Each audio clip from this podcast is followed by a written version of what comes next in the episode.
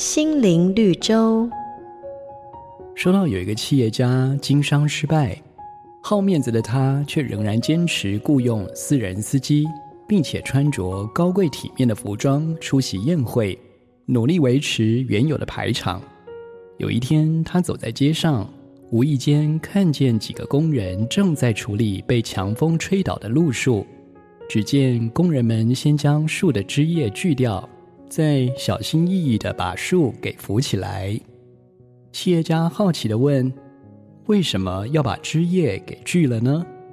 工人回答说：“锯掉多余的枝叶，减轻树的负担，才能够让扶正的树恢复得更快更好啊。”这名企业家听了恍然大悟，就决定抛弃他一切旧有的习性跟成见。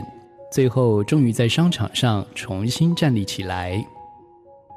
亲爱的朋友，阻挡我们向前的，往往就是那跟随了我们许久的积习和名声。生意上说：“忘记背后，努力面前，去除枝叶，倒下的树才能够重新站立得稳。”相对于人生，也是如此啊。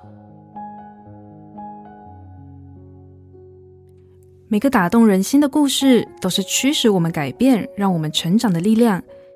如果你喜欢我们的节目，请帮我们分享给你的朋友，也别忘了按下订阅，避免错过之后精彩的内容。瑞园银楼与您共享丰富心灵的泉源之旅。